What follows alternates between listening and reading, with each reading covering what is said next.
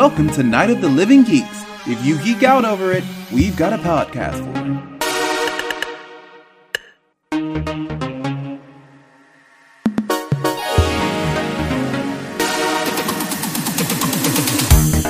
Hello everyone and welcome to another episode of If Memory Serves here on the Night of the Living Geeks Network. I'm Taylor, and with me as he is every month when we wander back through the hazy halls of our memories growing up in the Bay Area in the eighties and nineties, he's, well, he's the Whitney Houston to my Bengals. It's my brother, Seb. Seb, how's it going? It's going great, you know, just trying to walk like an Egyptian. Oh, uh, trying, that's hard sometimes. Trying to, uh, trying to beat it, you know, beat it. Um, wait, what else, what else? Uh, you know, I'm bad. Uh, I don't know. Are uh, don't you getting your you know, money for nothing and your chicks for free? Money for nothing, chicks for free. This is right. Uh, I'm doing. O- I'm doing okay. Nice. You know, how are you? Good. Uh, it's it's been a busy month. Um, at the moment, I'm actually really tired, but um, life carries on. That's what we do. Right. Right. The show must go on. Indeed. And and our show tonight, we are talking the hottest jams of nineteen eighty-seven. Um, but before we get to that, we are going to look at what has been happening. Previously on... Previously on... Previously on... If memory serves. So, you know, um, with our Halloween episode last month, I was actually looking at some of the old pictures, and I came across one from about nineteen eighty, I think it was. It might have been eighty-one. And um, it turns out that year I was Oscar the Grouch for uh, Halloween, and, and you were the Count. Yeah, that it's a great photo. Um, I think that's Mom standing behind us. Yes, in that yes, photo, and she's she's like, you know, you can hardly recognize her. It's some sort of like it's like a cracked out version of Morticia Adams or something going on. You know, she's she's definitely ghoulish. That's for sure. Right. Yeah, um, and uh, and I, you know, I totally dropped the ball. Last month, of course, we did our Halloween episode talking about our favorite childhood cam- candy memories, and I forgot to relay the story about how I once choked on a Lifesaver candy. Really? And yeah, it took a, it felt like at least a couple hours. It probably was thirty minutes, but it felt like a couple hours to get it to go down. And uh, you know, I could only breathe through the tiny little hole in the Lifesaver. Yikes! Um, I know, until it, I guess, dissolved enough to really go down. And I, to this day, Lifesavers won't even come near them. You know what I mean? Wow. Unless they're wow. like the gummy kind. I guess you can't really choke on a gummy thing. I mean, I guess you could maybe. You, you could, but I suppose there's less of a chance with a gummy one than there is on a hard candy one. I'll take them. Mm, okay. All right. Well, you got them. All right. Sounds good. Do you sounds have all your Halloween candy purchased? In um, no. Or? No, actually don't have a bit of it purchased. Okay. Uh, I think we're I think we're waiting till relatively last minute. Is that a strategic, uh, you know, so you won't tempt you around the house kind of thing? Probably, because I, you know, I badmouth candy corn all year long, and then some of it comes into the house, and I can't get enough of it. I don't know why. It's sick. sick what about sick, cir- sick. What about circus peanuts? I love circus peanuts. Oh, they're so they're, bad. They are so bad, but I love them for, for whatever reason. It it makes like Peeps seem like uh, four star food, you know what exactly. I mean? Exactly. Ugh. I know. Anyway, I know. Ugh. Well, I tell you what. Let's take a look at what is going on. An A B C News break brought to you by Budweiser beer. Stay with us. The late edition is next. Uh, to start off this month, uh, some sad news. Claymation pioneer Will Vinton has passed away. That's right, folks. The Academy Award-winning uh, filmmaker. Uh, he coined the term claymation, and um, T. I mean, I think it's fair to say, you know, he's probably best known for things like um, the eighties icons, the California Raisins. Oh yeah. Um, I think he did the Domino's Pizza um, mascot, the, the, the Noid. Noid. Yeah. The Noid. Um, and of course, as we've talked about in our very first episode of the If Memory Serves podcast, he did, was the brains behind the Will Vinton Claymation Christmas, mm-hmm. circa nineteen eighty-five ish. I think so, yeah. Um, which, of course, I force Mom and Dad to watch with me each and every year. Um, and and it's a real bummer because, I mean, th- there's so many great childhood memories that I can trace back to his uh, his artistic output, you mm-hmm. know. Um, so that was a that was a real that was a real gut punch. Um, oh yeah, for sure. Every year I watch the Academy Awards uh, television special, um, and I especially like to watch the In Memoriam segment. And all I have to say is he better be in it. If he's not, I'm going to probably, I don't know, throw my remote controller across flip, the room. Flip tables, like toss chairs. Right. Yeah. Right. I mean, I don't I don't think he's going to get the sweet spot. I don't think he'll be the hammer. I think right now Burt Reynolds is probably in the front running. Probably. Um, but still, nonetheless. Um, yeah. Yeah. He will be missed, but his legacy lives on for sure. In clay. In clay. Yeah, exactly. Well, as we previously reported, Toys R Us is gone, but it's kind of coming back. What do you mean by that? Well... So their bankruptcy auction has been canceled, and of course we'll have links to all these stories in, in the show notes. Um, and it's been replaced with the plan to reboot the brand and open new stores. Mm. Um, Reuters has reported uh, that instead of just selling off the brand name and all the assets, um, lenders now want to open a new Toys R Us and Babies R Us branding company that maintains the existing global license agreements and can invest and develop new retail shops. Does this uh, mean I... I get my toy store back? It, I think so. There's no word yet on just how many stores uh, that would be, or even what form they take once they're open. Um, so it's literally just been a uh, ethereal kind of, you know, decision on paper, and nothing's developed past that. Okay. All right. Well, yeah. Let's keep our fingers crossed. Maybe they'll pull through, folks. Definitely on life support still, I think. Well, do you remember the Animaniacs?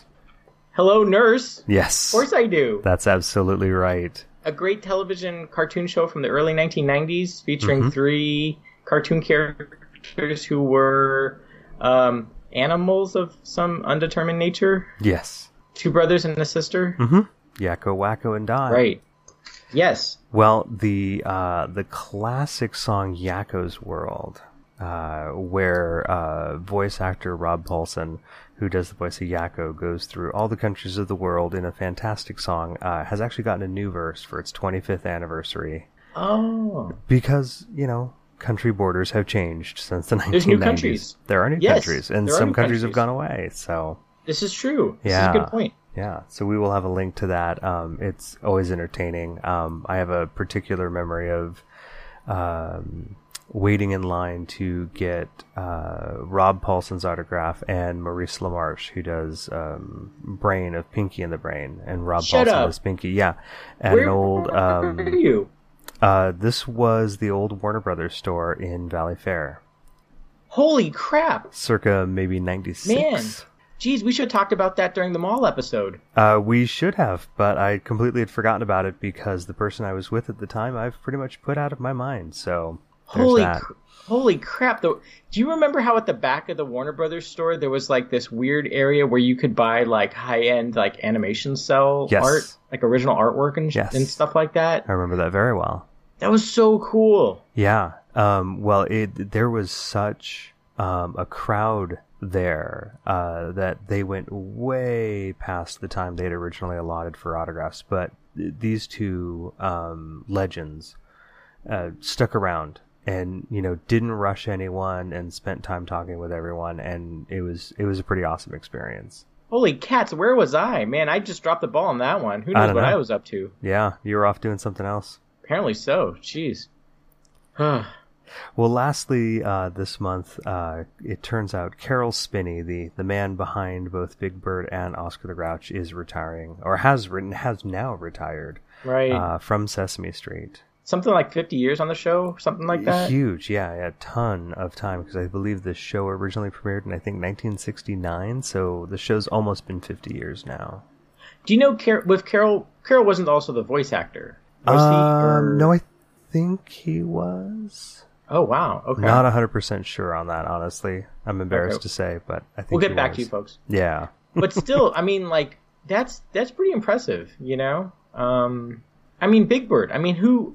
Big Bird's like, he's he was like the Tom Hanks of my childhood, you know, in the sense that, you know, um, he was big, never physically big, um, yeah. uh, a big star, um, very like salt of the earth, straight mm-hmm. and narrow, you know. I mean, Oscar the Grouch, of course, was a grouch, you know, and Bert and Ernie both had their both their you know um, foibles, personal idiosyncrasies, but Big Bird, I mean, never told a lie. You know, uh, would never steal. Mm-hmm. You know, do you have any do you have any Big Bird memories? My big, big, my big Big Bird memory is of some sort of Sesame Street um, made-for-T V movie where he was like in some sort of museum with like an ancient Egypt- Egyptian um, uh, exhibit or something. Okay. And they were talking about um, the ancient Egyptians' uh, theories about the afterlife and how when a person died, their heart would be weighed against a feather to try to determine whether or not they lived a pure and virtuous life, or oh, if they... I vaguely remember this, I think. And it's like, I, I, I think this is an inaccurate memory. I'm I'm hoping this wasn't like something inspired by too much Dime-A-Tap. Um, but like as a kid, I was like, I was so confused because I was like, wait a second, is Big Bird dead? And is he, is his soul being judged for eternal damnation by an ancient Egyptian deity? You know? It was like, it was so trippy, but it was like that really stuck in my mind, you know, as a big, Big Bird moment, you know? Big Bird, um, if anybody asks if you're a god, you say yes. Right. I think he might have had a cameo in one of the Muppet movies, too. Oh, um, I wouldn't be surprised. Yeah. I'm pretty geez. sure he did, because the, the original Muppet movie is one of my favorites. Man. Carol, I salute you. Yeah, for sure. Right. Well, shall we get down to it? Let's do it. Let's jam. Let's jam indeed. This time on If Memory Serves. So this time on If Memory Serves, we are looking at our favorite music of nineteen eighty-seven. Seb, you picked the year. What was your what was your rationale behind picking eighty-seven? Well, I think that um, these days I'm having more of a nostalgia kick for things from nineteen eighties rather than the nineteen nineties. And I think the other year options we were bantering about were like maybe ninety-three or ninety-one or something like mm-hmm. that. Um, also, I think I I think I wanted it to be more of a challenge because eighty-seven, I was still pretty young at that point. I was about maybe nine years old. Yeah. So most of the music I was being exposed to and, and listening to uh, was music from television shows and movies rather than, you know, records or cassette tapes or things like that. Yeah, our lists are, are very different in many ways.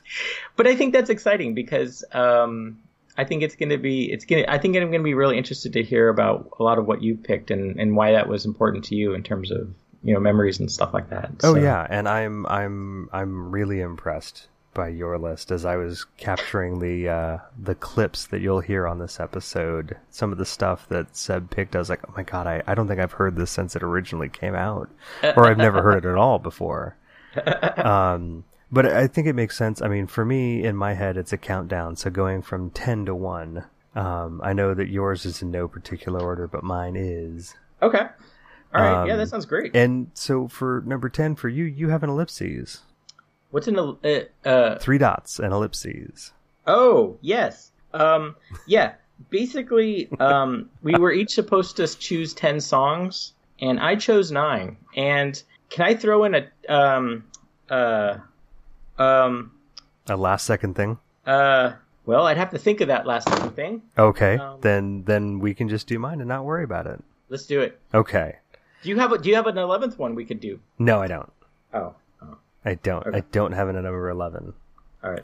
Actually, you know what? Let's do this. I'm going to throw out a tenth one. Okay. Number ten. Here we go. It's going to be the theme song from the T V show DuckTales. Life is like a hurricane here in Duckburg. Race cars, lasers, aeroplanes. It's a duck blur. Might solve a mystery.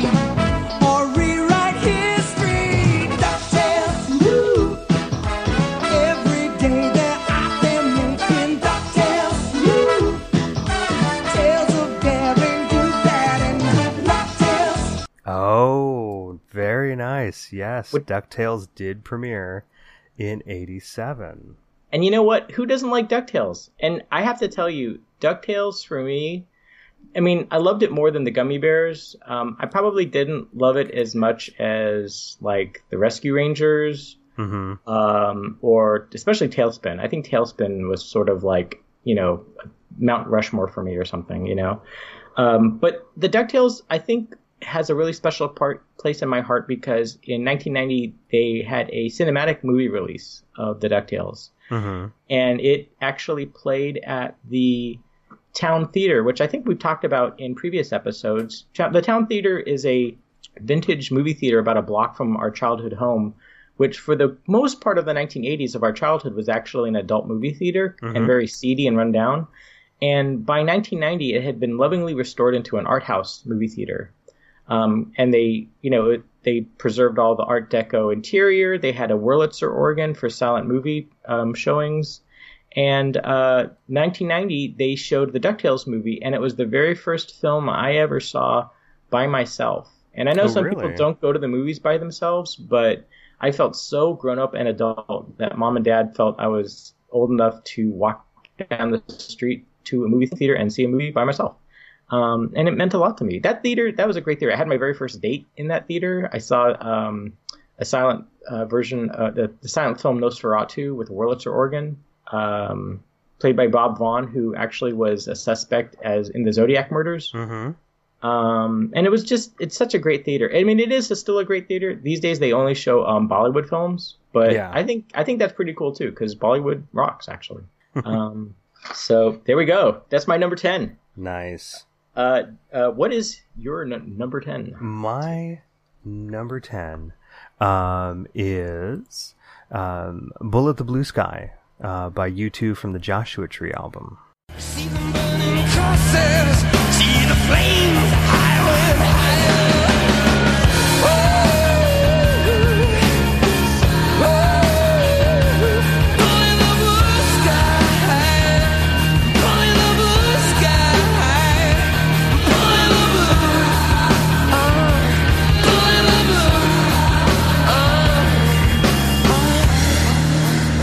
pulling the blue. Uh, uh, uh. Um. Yeah. It's. You know, today I don't really have that high an opinion of U two. I think they've gotten a little, I don't know, too big for their own britches, as it were. They've got their okay. sense of self-importance is um, uh, more up there than it uh, than it should be. Okay. Um, but at this time, you know, the um, the Joshua Tree album, Rattle and Hum. I mean, this is kind of classic. Um, peak U two in a lot of ways. Um, and interestingly enough for me, I mean, a lot of the music um, from eighty-seven is actually stuff that I discovered after eighty-seven. um, okay. It's not necessary. I mean, we were exposed to a lot of stuff, you know, at that period in time that our folks were listening to. Jan and Dean and the Beach Boys and uh, stuff like that. And, and, um, you know, I'd, I'd catch some stuff like on the radio. I listened to K Y U U, uh, Don Blue in the Morning, um, back at that period of time, like on our big, you know, tuner mm-hmm. in the living room. Um, and so I, I, I was exposed to some stuff that was current and everything, but there was definitely a lot of stuff that I discovered afterward. Um, and there's a lot of great stuff on Joshua Tree. Um, but Bullet Blue Sky, for me at least, is, um, one of those songs that's a little um, lesser known, and it's it's it's got more of a droning guitar feel to it. Um, so that's that's the reason uh, I enjoy that one. I like going back to some of that earlier U two, um, mm-hmm. but you get much past like their Zoo Ropa album or maybe even Pop, and I'm like, mm, yeah, no, I'm I'm I want to listen to other stuff. So for you, for the song Bullet the Blue Sky, are you appreciating it more based on the aesthetics as opposed to it being associated with a particular um, memory or maybe T V show you heard it in or oh, a yeah, commercial no, for it, Pizza it's, Bites? It's, or... No, it, it's pretty much everything on my list is, is all stuff that I would just listen to as music. It, I don't have it associated with a T V show or a movie or a... Like an ex-girlfriend. Or an or... ex-girlfriend or anything. Yeah, I did definitely anything. Didn't have any of those in eighty-seven, so. Okay, okay. Uh, in, in in eighty-seven, were you um, buying cassette tapes at like the warehouse yet yes. or anything like that? You were? Yeah, okay. absolutely, absolutely. Okay. I, I, I had cassettes at that point. Um, um, and uh, there's, there's at least, no, I take that back. There's at least uh, four out of this list of ten on mine that I know I had the cassette for, and even some of them oh, I've cool. gone back and repurchased the cassette. Oh, excellent! Um, and I have it today. Okay. Um, so yeah, that's that's all my connection to it is just music that I've, you know, heard on the radio or been exposed to by a friend or something um, okay. that I just identify with. Some of the stuff, yeah, I'm going to have, um, you know, an experiential memory with it. But it's just like, okay, here's a song that came out in this year and I really like this song. Gotcha. And so I threw out, I mean, I could have picked anything off Joshua Tree, but, but Bullet the Blue Sky was just one of those that, that kind of, Um, didn't have quite the commercial success of some of the other songs, but for me, it was just like, I really dig this song. Oh, that's excellent. Okay. Yeah. Now, I like your number nine. This this this oh. was a great movie, and I love this song, so let's talk about this one. And my number nine pick is Nothing's Gonna Stop Us Now by Starship from the movie Mannequin, released in February nineteen eighty-seven.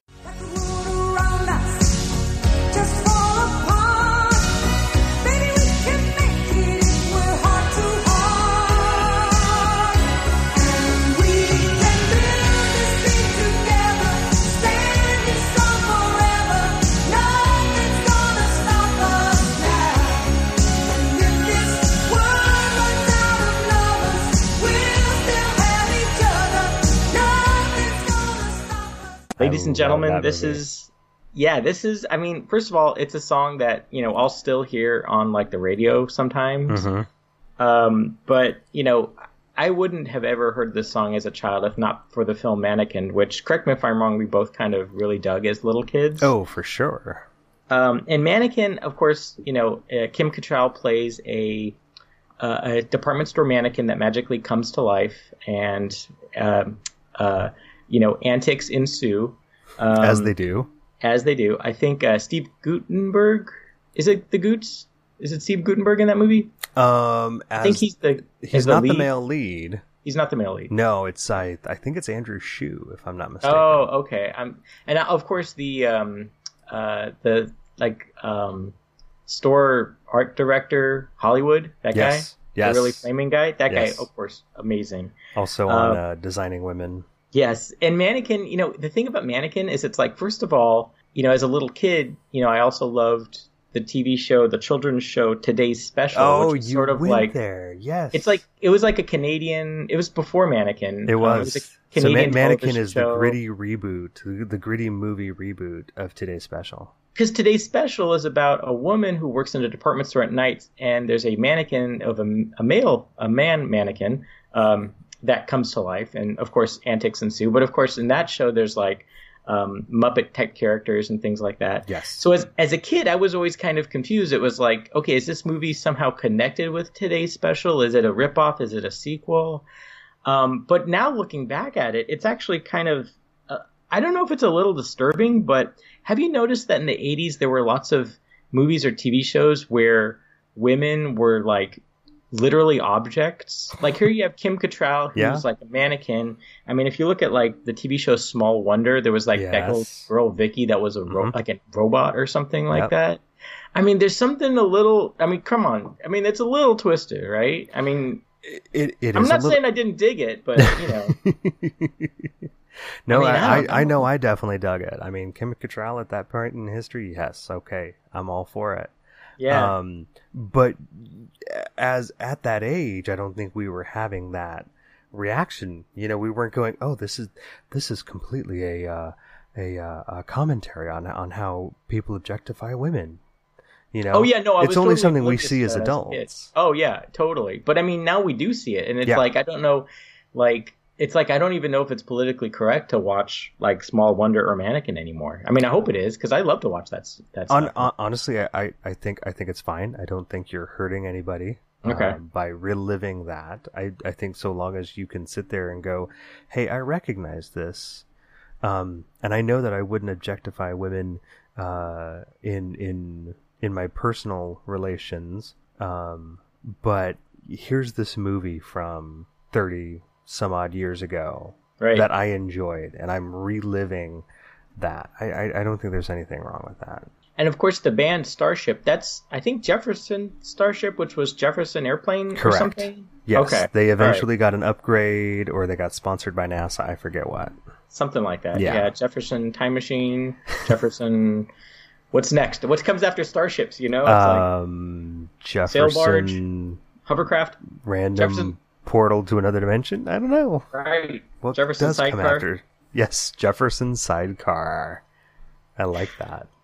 I like that. That's a good one. Captain of the U S S. Captain of the U S S Jefferson. That's right. A starship sent out on the last mission across the galaxy. Bum, uh, okay, bum, so you, wait, let's do your number bum, nine. Bum. Oh, wait, no, that, hey, that wait, comes wait. later. That comes later. Oh, wait, wait. Shh, shh. That no comes spoilers. later. That no comes spoilers. later. Okay. okay. Um, right. My number nine, right. Right. Um, I the Pet Shop Boys, um, and I really, like, one of my favorite songs of theirs is obviously West End Girls, um, but that didn't come out in eighty-seven, so I went with It's a Sin from the album Actually. Actually taught me how to be. So you and Paul and what and me, they didn't quite succeed.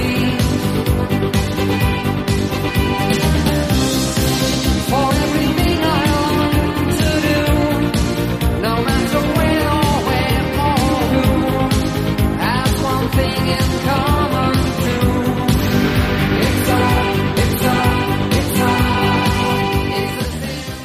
Um, and it, the Pet Shop Boys, I mean, again, this is, we've got this kind of, um, they weren't so much new wave. They, they were kind of bridging, um, this space between, um, pop and almost kind of, um, more like orchestral. I don't really want to say operatic. That's not really where I'm going with that.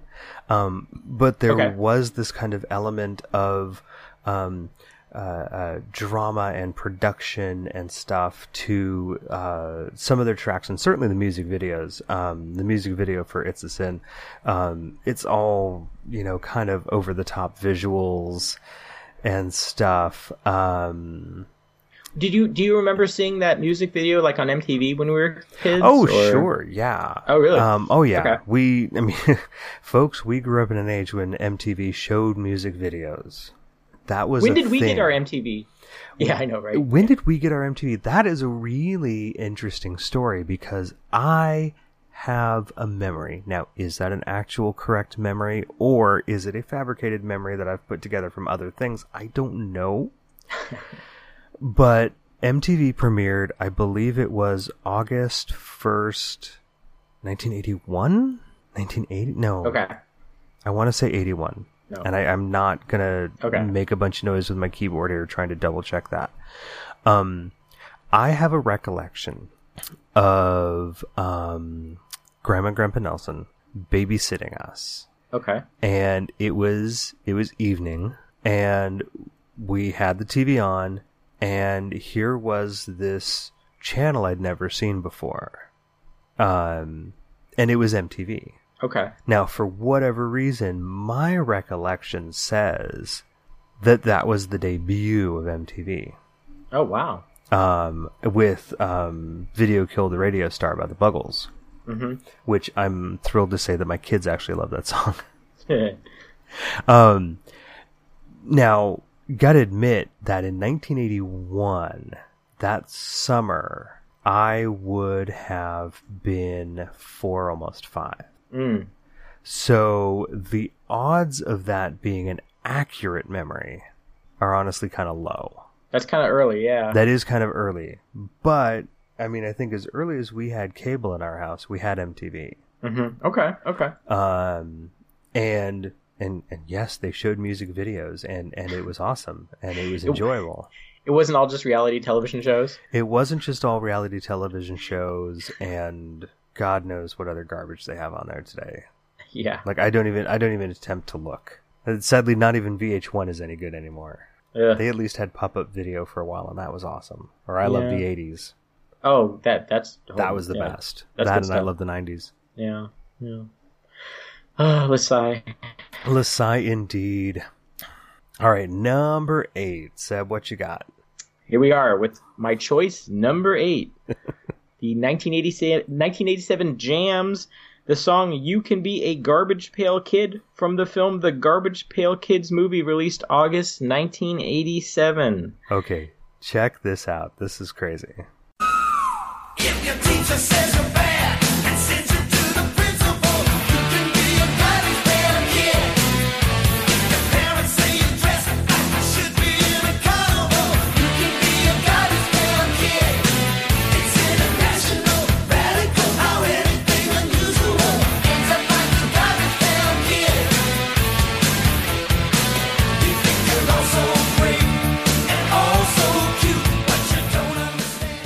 I don't know about you, Taylor, but I vaguely have recollections of this film. I'm not even sure if I have actually ever even saw it as a child, but I have mucho memories from childhood of the actual Garbage Pail Kid stickers and trading cards and stuff yes, like that. Yes, yes. Yeah, we and had those I, a lot.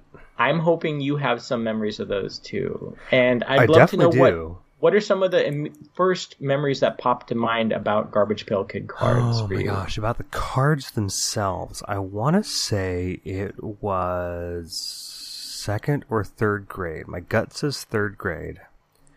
Um, and I, I remember them being all the rage. I remember, you know, if you didn't have a stack of them, you know, held together with a rubber band, mm. um, then you mm. had invested mm. the, the money to get a binder and the little card, mm. uh, pages. Um, mm. and there was, I mean, it was, if you could sneak it in class, you know, you'd mm-hmm. be trading Garbage Pail Kids with, uh, the other kids in the class, or you'd be doing it out at recess. Mm-hmm. Um, you know, yeah, I mean, I remember doing that a lot. Mm-hmm. I remember thinking that, you know, they were, they were gross and they, you know, kind of put me off a little bit, but not so mm-hmm. much that I, I didn't want them, mm-hmm. Mm-hmm. you know, um, at least when it comes to the movie, I, I feel like I remember seeing the trailer. I don't know that we ever saw the movie itself. Okay. All right. Um, I don't know that it's ever something I would want to subject myself to at this point either, but apparently it's pretty terrifying. Um, yeah, I can imagine. I, I definitely remember, you know what I remember? I remember hmm. there being some Garbage Pail Kid cards that were comically large, that were stickers. And I think we had one stuck on the one of our bedroom closet doors. Yes. Um, we might even have an old childhood photo of that. There um, might be somewhere. And I, I remember as a kid being conscious of the fact that the, tr- the sets of the cards came in different series. Mm-hmm. So like series one, series two. Um, and I definitely remember there being, you know, cachet on the blacktop, you know, what series we, you know, someone had a collection of or something like right. that. Right. Yeah. Um, but geez, what, you know, uh, I mean, I remember, um, I remember the one that was like a, there was a girl skeleton holding up a pair, like her pants were falling off maybe because she was so thin. Oh, okay. Yeah. yeah. Um, there, I think she had pigtails. I remember the guy with all the zits. That guy was, mm-hmm. that guy was pretty, pretty hardcore. Yeah. Um, I mean, there's always, I mean, the classic atom bomb. Atom bomb. Yeah. The big one. With the head exploding. Head exploding. There was yeah. one that was like a little, like a little uh, Dracula guy. Yeah. Uh, yeah. Uh, oh geez. But you know, it's, it's, it's interesting because it's, it's the same effect. My name, Sebastian, being so relatively uncommon, you know, you'd never find the little novelty um small sized license plates, yeah, you know, with children's names emblazoned on them. And right. I, I'm pretty sure there was never a Sebastian Garbage Pail Kid character, which actually is kind of cool because I think as a, as as children, I remember people would be teased if their name was the same name as a popular Garbage Pail Kid character. Oh, I'm um, sure that kind of stuff happened. Yeah. I mean, yeah. um strangely enough, I have a more recent Garbage Pail Kid memory. Oh. Um, when we came up to visit you in Sacramento to go to the, uh, what was it? The Grilled Cheese Festival. Oh, the, gre- the Grilled Cheese Festival. This is yes. right. Yeah. Um, and you, you presented, uh, I think me, Amber, and Kobe each with a vintage pack of oh, yeah. Garbage Pail Kids. And then I was like, well, I don't care if this gum's thirty years old. Let's try it. Oh, that's right. Yeah, totally. Not so great. Yeah. It it doesn't hold up. No, no. So. Still have those tucked away somewhere. Oh, that's cool. Yeah. That's cool. So what's your uh, what's your choice number eight? Uh, my choice number eight. Um, actually, this band uh, was one of my all time favorite bands. Uh, while I was growing up in the nineties, I even actually had the um, pleasure of seeing them live uh, at the Edge nightclub in Palo Alto in nineteen ninety-four.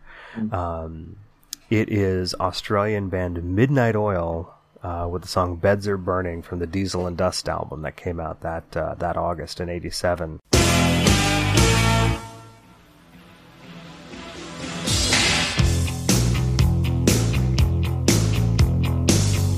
Out where the river broke, the bloodwood and the desert oak, holding wrecks and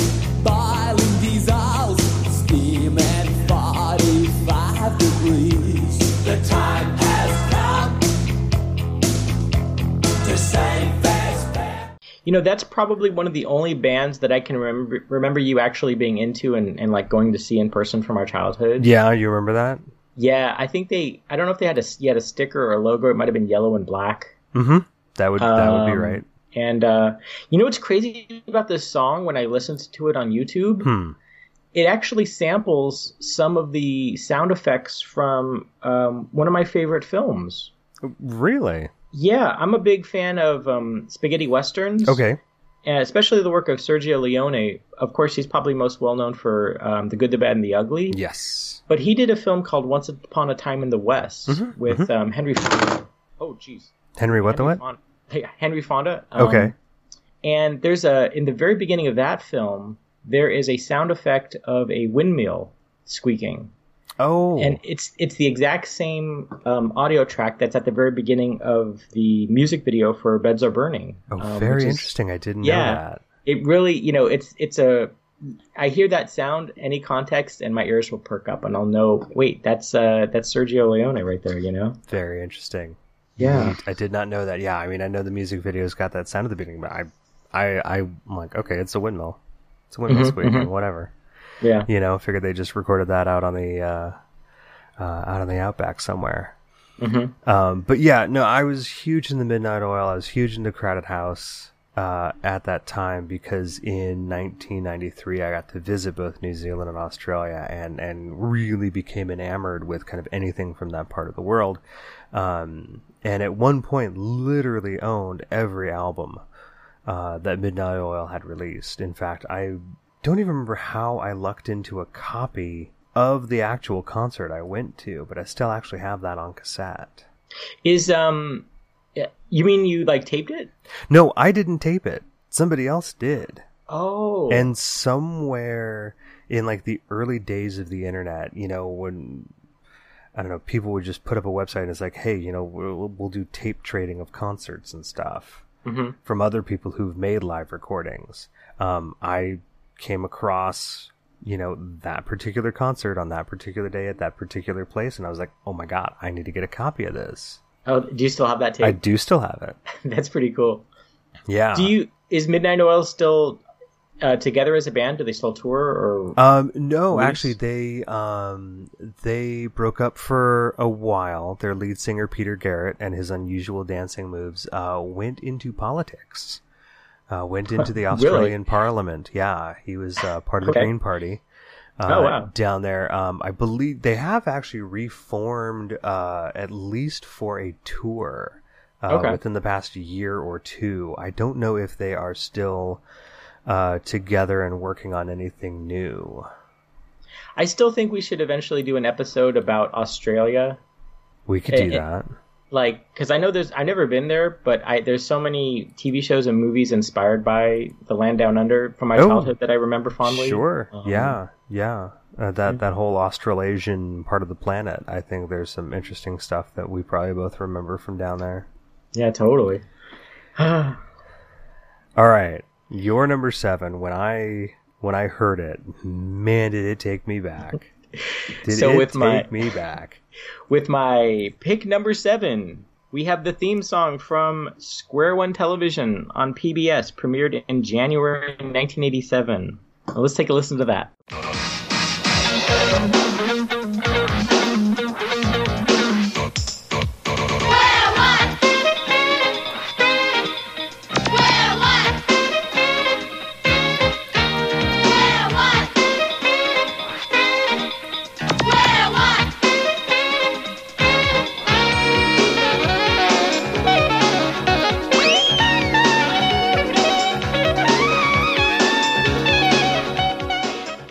I loved Square One. Oh, that's One. Good stuff.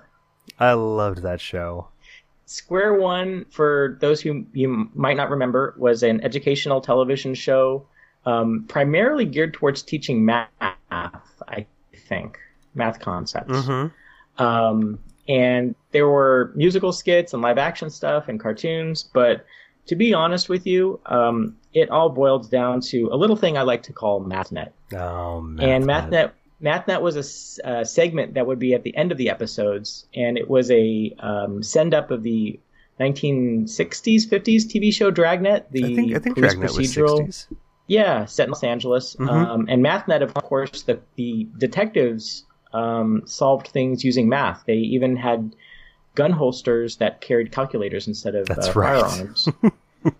and and I was, you know, playing around on the internet, looking and looking about, looking, trying to refresh my memory about MathNet. Um, I don't know if you remember the actor that played the chief of police in the uh, uh, police department, James Earl Jones, of all people. Oh God, was it really? I know, distinguished, you know, major actor James Earl Jones, voice you know? of Darth Vader and C N N. Yeah, slumming it on MathNet, and wow. which is like, you know, props to James Earl Jones. Who knows if he just needed a paycheck or if he was really excited about teaching kids about math concepts, but, you know, that's pretty cool. That is pretty cool. How did I, yeah. wow. Wow, okay. But the list of, there's a there's a Wikipedia page of guest stars on MathNet, and it's like, it's like everybody from Al Lewis to Weird Al Yankovic, and it's just amazing, the That's list awesome. of talent. Yeah, it was just anyway. But do you have you have fond memories of Square One Television? I, I assume as well. Well, um, I do, and, and and you know they're much the same um, as you. Now, Square One, did that also have Mathman? Yeah. Okay. Yeah. Okay, I know we had talked about him on a previous episode. Mm-hmm. Mathman, mm-hmm. Mathman, Mathman, Mathman. Um, But I couldn't remember if it was Square One or something else that we watched at oh, that yeah. age. Um, and and strangely, both of those remind me of a computer game that I remember playing in elementary school called Number Munchers. Yeah, we I think we talked briefly about that in the video game mm-hmm. episode. Yeah, um, yeah. Number, Number Munchers yeah. was fun. Yeah, the, like the little troglodytes and stuff like that. Mm-hmm. Yeah, yeah. There's. I wonder. I gotta look around. Maybe somebody's ported that to like a little web interface, and you can just play Number Munchers on, on a website somewhere. We can only hope. Yeah. Right. uh, so what's uh, what's your number seven pick? Uh, my number seven pick is an absolute guilty pleasure of a song. It, it is, you know, for as much as there actually was a good deal of like uh, rap and hip hop that I like from this era. Finding something that was released in eighty-seven that also met that criteria was a little tough. Mm. Um, but my number seven is a uh, delightful little collaboration between the Beach Boys and the Fat Boys. It's Wipeout from the album Crushin'.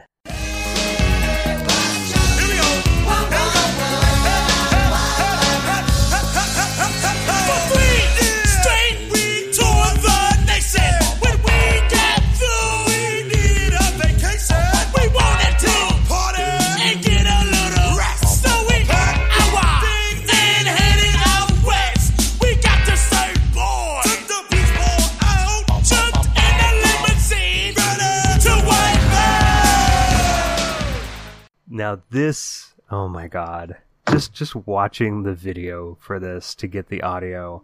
Um, oh man, I mean, I don't know if the Beach Boys just really needed a paycheck at this point, but to, to see them in this music video, you know, trying to be all like tough and deaf and, you know, here's the Fat Boys. I mean, it, the video opens and it's got like, Uh, um, Hector Macho Camacho and, um, oh my God, I'm forgetting the name of the other boxer. And they're like, they're one guy's backed by the Beach Boys and the other one's backed by the Fat Boys. And then they don't show up for the rest of the video. And it's them driving through like New York trying to get to the beach. And uh, it's just, it's, it's so weird. It's, it's two things you wouldn't expect to go together.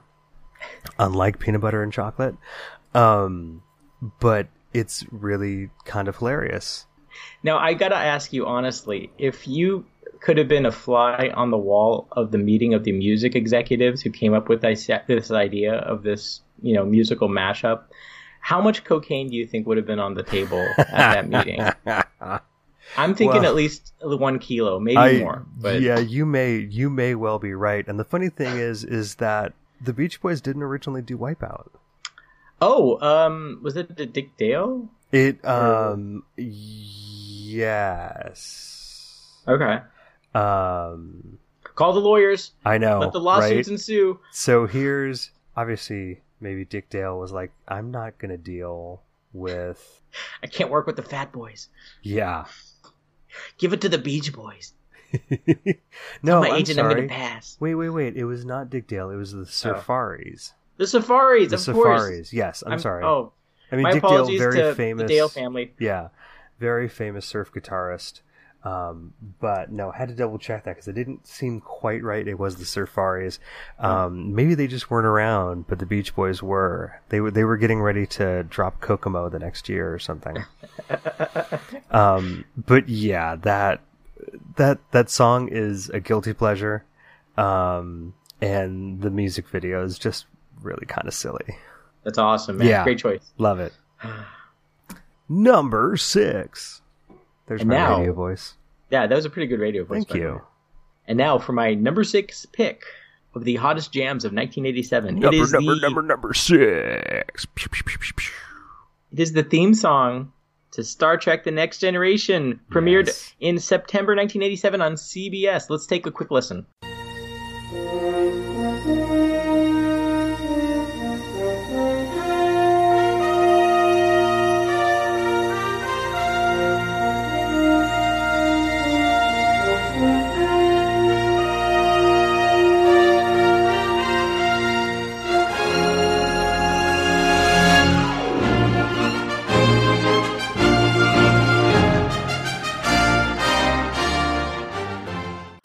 Isn't that just amazing? Doesn't that just rile you up? It does. It really, I mean, Star Trek was on my radar as a kid. I mean, I, I'd seen Wrath of Khan. I'd seen the, the, the first film. I'd seen Search for Spock. You know, I, I'd seen all the Star Trek films up to that point.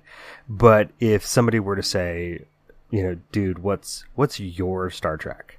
Right? It's got to right. be Next Generation, because that was on right through those formative years. I mean, it was just after my eleventh birthday, mm-hmm. and it went until what, ninety-four, I think, ninety-five, yeah. maybe.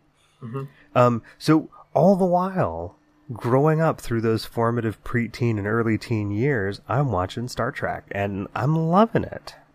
You know, I I think my earliest dateable Next Generation memory is of us going to the science fiction convention TimeCon yes, in San Jose, yes. or maybe Santa Clara, I'm not sure. Um, but it was, I was seeing um, Jonathan Frakes sign autographs, mm-hmm. and I was, it stopped me dead in my tracks because I was looking at him and he had a beard. And I thought to myself, what's he doing? It's like, oh, it must be off season, and he's just he's just being lazy, and he's he's grown a beard. But of course, he'll shave it off because, and I think I can date it that way because he only was beardless for like the first season. So That's I know correct, I was definitely yeah. watching it the first season, I guess, yeah. by extrapolation. Um, but hey, you know, Next Generation, I'm still waiting for that wonderful time in the future where we all get to wear one-piece jumpsuits. Um, uh, and I've looked at my belly. I'm not looking forward to that. I wonder how they go to the restroom and wearing those things, you know? Uh, yeah, because they don't have butt flaps, do they? There's no, I don't. Yeah, I don't think that it's not like a union suit with the big two big buttons in the back, you know? Well, you but, know how um, they've got the, the replicators that, that create food, right? I mean, maybe there's just an unseen like uh, teleporter thing that just teleports the poop out of you, and you don't need to get out of your, your onesie. Are you telling me they're teleporting feces right directly out of my colon? So like I don't know about like yours. I mean, you're not on Star Trek. Or no, I mean, you know, but you know, Tasha Yar or whatever. I don't yeah. know. You know what I had never understood about that? You know, you always have an episode where like the Borg were like they're they're they're get they're coming closer. They're gonna get us, or you know, some other you know bad guys, mm-hmm. you know, Kardashians, you know, Kardashians, whatever. Like just as I evil. mean, why don't they just like? Couldn't they? Couldn't they just like? The enemy ship, couldn't they just take everybody who's on the enemy ship and like beam them off their ship and just into deep space where they all just instantly die and it's like Dang. they won the battle? Dang. Like, I don't know. I just think like, you know, I mean, not to say I think Star Trek should be all like militaristic and people dying left and right, you know? Well, I'm um, I'm I'm just going to push my glasses up here for a second and say, well, that if the other ship's shields are up, you can't get a teleporter lock through that. Oh, okay. Maybe that's, um, maybe that's what's going on. You know, if the shields were down and you had enough teleporters, yeah, because you know each one can only handle so many people at a time. Yeah. What um what color like branch of service would you be? Would you oh. be like red people that like drive this spaceship, or would you be like yellow people that are down like fixing things, the engineers or like the, and stuff? Like the blue people that are like scanning you with a tricorder. That's all they do. They're walking around the ship scanning everybody with know, they've got their busy people, you know? I mean... Oh my gosh. Um, I don't know. I, I, I... Or I guess yellow would also be security, right? Security. Uh, yellow so like security. Was also security. Yes, that's correct. Right, yeah. That's correct. Security and fixing um, stuff. Security and fixing stuff. Fixing your security problems. Um, I don't know. I, I'm inclined to say engineering. Engineering? Oh, yeah. Okay. What about you? Um, crap, that's a great question. Probably no. You know, I'll be the blue because I had like um a total crush on the on uh, Beverly Crusher. Well, rightly so, because she's Beverly Crusher. Um, um, um, you know, it's weird because it's like I love Star Wars. Mm-hmm. But like for me, Star Wars, Star Wars was like the person in high school that you had the mad crush on that was like way above your. Like, like you would never have a chance of dating that person. And then, yeah. like, Star Trek is, like, the person you'd actually marry. That is an interesting way of looking at it. Oh, my God. Anyway, um, I really loved... There was one episode where there were these aliens called Paklids. And Paklids were these aliens with that had uh, unibrow eyebrows. And they okay. were all, like, developmentally disabled. And they kidnapped Geordie LaForge because, like... yes, wanted yes, yes, to yes. fix their spaceship, but they didn't know how to make it go. Mm-hmm. I love those guys. Like, yes. I don't do cosplay, but, like... And they're all kind of pudgy, too, so I could probably pull it off, you know? That's what we got to do, us pudgy people. We got to look for cosplays we got to pull off. It's like, I just... It's like, why couldn't they have, like, a spin-off series just about Packlets? Oh, my God.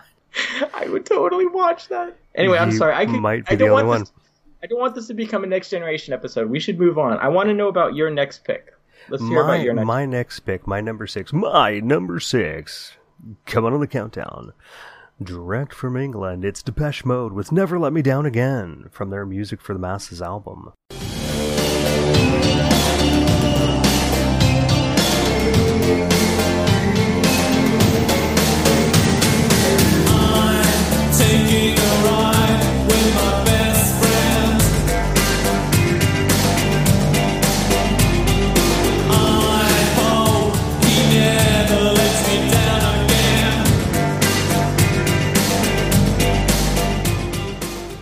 Holy crap, that was great. Thank you. I, I've been told I have a face for radio. I mean, I voice for radio. Womp womp. Womp womp. Yeah. Um, Depeche Mode, I mean, it's another one of those uh, bands that I kind of discovered a little bit more into the nineties when I was um, more of a teenager and I was listening to Live one oh five at that point, back when that was a good station. Um, I don't listen to any terrestrial radio, I'll be honest. Mm. Um, um, so at that point, you know, I kind of discovered one of their newer albums, kind of went back through their catalog. Okay. Um, but this, much like the Pet Shop Boys, it's that same um, kind of vibe. It's it's it's uh, a little industrial, a little melodramatic. Um, um, the voices, you know, they drone a little bit, um, kind of in that in that almost Morrissey vein of. Um, uh singing style. Um, obviously it's not a, you know, perky spoken word Fred Schneider, the B fifty-twos kind of thing. Um very much mm. the other end of the spectrum from that.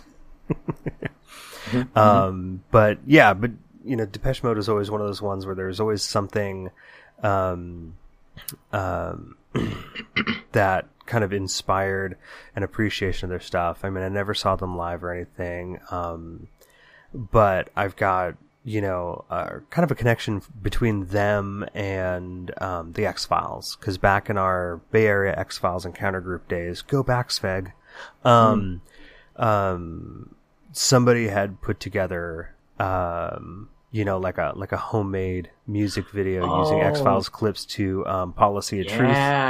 Truth. Um, I think somebody also did one to Personal Jesus. Oh. Um, yeah. So that was some of that early exposure to Depeche Mode. Uh, that, that I big, had at the time. Yeah. Yeah. Um, I remember and then that stuff. Just kind of working my way back through their older stuff and, and discovering that. So, yeah, Music for the Masses came out in September of eighty-seven. It actually came out the exact same day that Next Generation premiered. Oh, think about it. What are the what are the odds? What are both the odds are, that we both oh. picked him as number six? Holy gee whizzard. Time to go buy a lotto ticket. Hey, do you, oh, speaking of which, did you win the one point six billion dollars Mega I, Millions? You, you know how much I won out of that one point six billion dollars uh, uh, jackpot? Four bucks. Wait, what? You actually won? Four bucks. How many numbers did you have right? Uh, one. I had the mega. Congratulations, Twice. man. That's awesome. So we invested something like, you know, one hundred fifty bucks worth of lottery tickets, and we got four bucks back on it. What would you have purchased if you won one point six billion dollars? I don't know. Would you have purchased the band Depeche Mode? I would not have purchased the band Depeche Mode. Are they still alive? Could you at least yes. hire them? Give them a million dollars I, and they totally can play could. in your backyard. Um, yes. I probably would have wanted to do some work to the backyard first. I'd purchase Oak Island. Heck yeah, dude. Dig it up. Just dig the whole island up. Just see what's there. Let's I, get this over with. Yeah, but you would have to deal with the Canadian government. I would buy the Canadian government. Yeah. You'd be like, sorry, Canada, but I'm buying your government, eh? I would rent Brian Mulroney or some other prime minister. Uh, anyway, okay. Brian Mulroney? How how obscure a reference is that? Well, he's in he's in that music video for uh, uh, um, uh, Robin Sparkle. Let's go to the oh, mall. Oh, we'll we'll we'll get to Robin Sparkle. Okay. All right. Sorry. All right. All okay. right. Hitting the halfway point. What's your number five? And now for my number five pick. It is Jamaica Ska by Annette Funicello and Fishbone from the film Back to the Beach, released in August of nineteen eighty-seven. And it sounds a little something like this. Uh-huh, uh-huh, uh-huh, uh-huh. Uh-huh, uh-huh, uh-huh.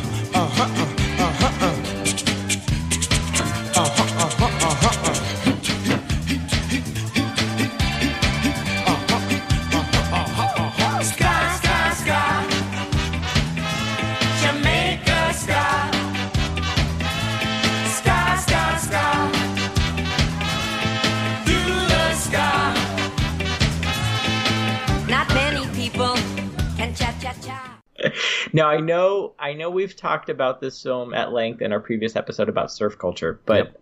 I'll be honest. I listened to that episode again recently, and even though we did have audio from the film, or at least a com- trailer from the film, I don't think we had any audio from this particular song, which I think I'd have to rate as probably the most iconic song or music performance from the film. Probably. Um, and there's something about... Um, I mean, Fishbone is just hilarious anyway as a little kid, just to watch them kind of like, you know, dance around. Yes. Um, because it always kind of looks like they have ants in their pants a little bit. That's for sure. Um, and I just, uh, this is also a great occasion. I know that you're probably one of the busier people I know, but have you yet had a chance, by any chance, to watch, rewatch that film? No, um, since I nineteen eighty-seven? Haven't. Well, okay. Since nineteen eighty-seven... Yes. When was the last time you watched it? Um, and you haven't seen it since we recorded it. I, I have not seen it this century. Okay, that, that's fair. Fair answer. Fair answer. Um, is, is there I anything? I, is there anything as a brother that I could do to facilitate that? Could I come over and babysit for you, or no? Because I, I probably watch it here. Oh, I see. Yeah. Uh, no, I, it's just it's just a matter of getting off my duff and, and, and watching it. There's so many things that I've got on a list that I'm either currently watching or want to watch. I mean, Doctor Who's back, and so it's I'm literally doing a podcast a week right now. Oh, that's um, right. Yeah. So it's it's and I'm and I've been exhausted lately. There are yeah. days where I'm like, I don't want to watch anything. I hear you. I hear you. Um, but there's a lot of stuff that I do want to watch. So yes, it is on the list. I will get there, and I, I am still still uh, uh, watching an original movie poster for it on uh, eBay. Are you really? Yeah, what what do you want for Christmas? What wait, oh, what do I want for Christmas? Wow. How uh, how would this look in your in your in your apartment? Sometimes I go to the website for the Prop Store of London, which oh, yeah. they you know the Prop Store, yeah. right? And there's so many great things for sale on that website, but do there's they have so many from Back to the Beach? They don't, but it's That's like sad. there's so many there's so many films that I wish were represented that are not represented mm-hmm. on that website. Um Garbage and, Pail Kids movie, you know. Well, let's not say anything we can't take back. But um, it's, Back to the it's Beach. It's a podcast. Nobody listens to this. I'm not sure what I wouldn't buy from Back to the Beach if it was priced under one hundred dollars, probably. Under one hundred dollars. Hmm, okay. Um, anyway, okay, I digress. Uh, what is your uh, what is your number number five pick? So yeah, so my number five, when I talk about this, you you might be like, wait a second, I didn't realize that this guy had an album out, and then Um, it turns out it's one of those ones that I've repurchased on cassette because I found it. Um, it it's George Harrison of the Beatles uh, from his Cloud Nine album. The song uh, is called "When We Was Fab." Back then, long time ago, when grass was green, woke up in a daze, arrived like strangers.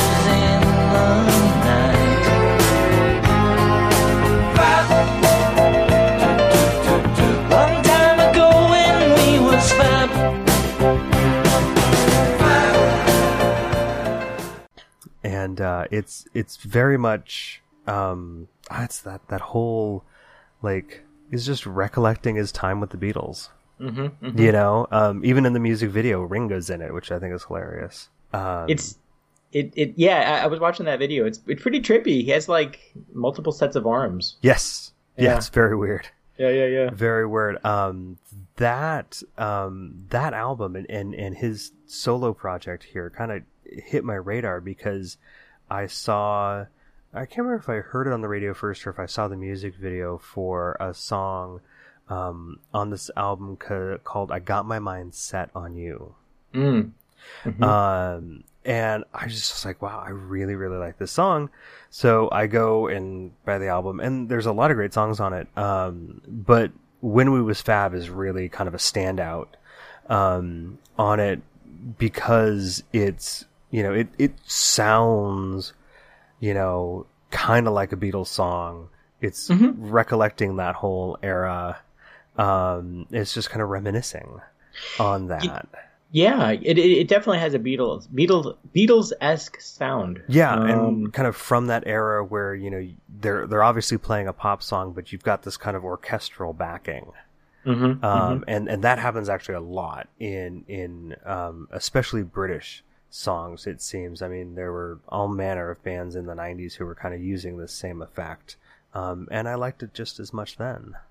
You know, I was actually uh, going to university at, at Oxford when um, somebody broke into George's Oxfordshire home and um, tried to stab him to death. Oh gosh, was that really? That was while you were over yeah. in Oxford? Holy yeah, moly! It was, yeah, it was pretty scary stuff. You know, it's like, I mean. It's it's a it's a crazy world, you know. But um, well, yeah, it's crazier now. Too. Yeah, well, yeah, yeah. Good pick though. Good pick. Yeah, thank you, thank you. Yeah, that's that was one of those when, when I was out one afternoon and I was like, oh hey, Rasputin Records, yeah, cassettes for a buck. Mm-hmm. Oh my mm-hmm. God, George Harrison. I'm like, okay, yeah, I'll totally pick that up. That's worth having again. Totally. That's worth having again. Um, now, I I think now that we're kind of hitting number four and up. Like, I'm looking at yours. I'm looking at mine. I know I've got strong feelings about my top four. Okay. What's your number four? Well, with my number four pick of the jams, the hottest jams of nineteen eighty-seven, I have Cheech Marin's Born in East L A from the film of the same name, which was released in theaters in August of nineteen eighty-seven. My gosh, this song. And, uh, and uh, let's take it away.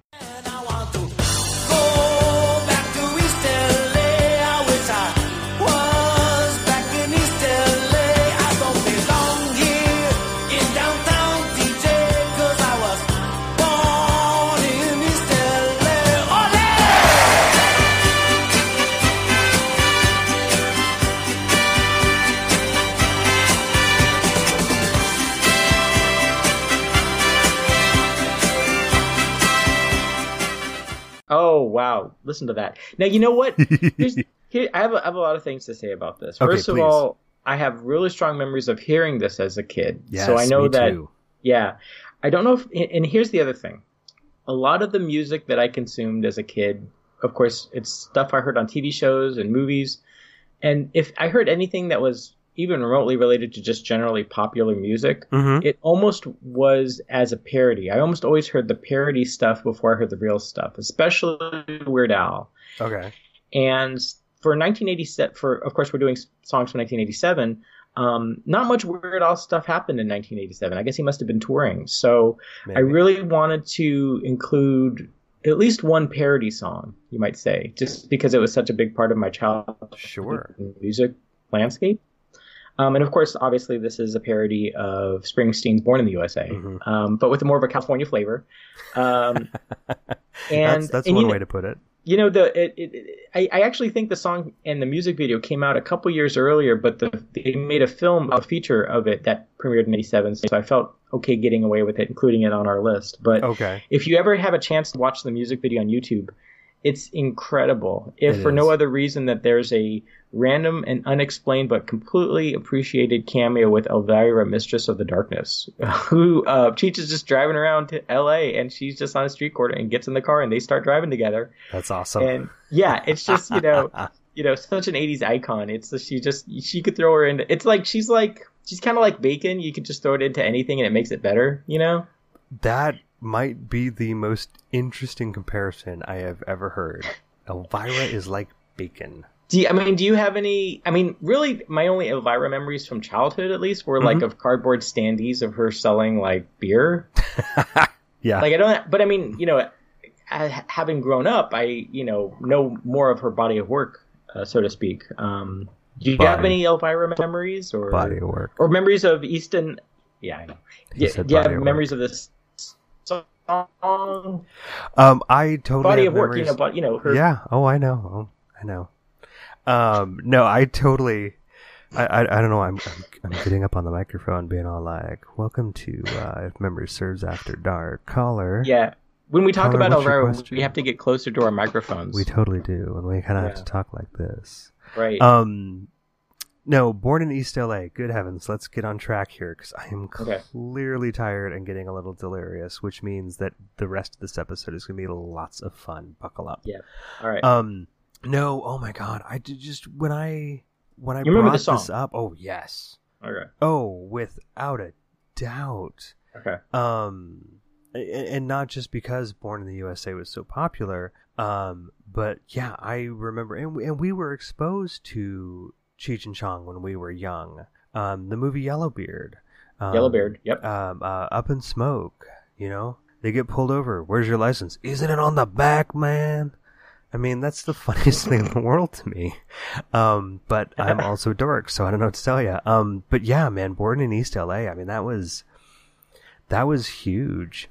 Um, and I, yeah, I don't, I don't ever remember seeing the film or anything, um, mm-hmm. but I remember the music video really well, and, mm-hmm. and just seeing it again for the first time, probably since about eighty-seven or eighty-eight, um, really brought back um, just that whole vibe of like, oh yeah, this song. Um, I, yeah, you just I just heard it everywhere. It felt like, you know, it, it certainly felt that way. Yeah. You know, and, and maybe it's just because in some ways, or at least for us, maybe our generation, you know, parody music was, was kind of a new thing in some ways. I mean, Weird Al had really cornered a lot of it, but, you know, outside of Weird Al, you really weren't exposed to a whole bunch of it unless you were really looking for it. Yeah, that's fair enough. I just, I kind of feel that there's so much stuff that, like, I mean, I, I never saw Beat It or bad music mm-hmm. videos, but, you know, Eat It or Fat by Weird Al, it's yeah. like, oh yeah, totally, of course I was, of course I saw those, you know, and, what are you and, talking and, about? And I and I think being a parody, you're like, well, I'll watch this music video a dozen times in a row, sure. Yeah. Would would I watch Beat It a dozen times in a row? No. I mean, maybe if I was not like that fourteen, it's a bad song, but like maybe not when I was like eight or nine. I yeah. guess you know. Yeah, yeah. I don't know. Anyway, but hey, thank you so much for approving of my choice number four. Oh, it's a fantastic um, choice. Where do you go with your uh, your fourth choice? Uh, my my number four was actually the very first song that I put on this list. Um, as soon as okay. I realized that it, it came out in eighty-seven. Um, and we we're kind of taking another moonlighting vibe here. Because in eighty-seven, Bruce Willis, for some reason... I don't actually know what the reason is. He actually put out um, a blues album called The Return of Bruno. Um, I'm assuming that he's Bruno and he's returning from something. There was never an album before this to be like the introduction of Bruno. So I don't know what he's returning from. These are all questions I asked myself at this age. I owned this album on cassette and I actually really liked it. Wait, you actually had this as a kid? I actually had this as a kid. I'm not joking. That's awesome. I am not joking. Um, but it's his cover of Respect Yourself that comes in at my number four. Check this out. Oh, respect yourself. Respect yourself.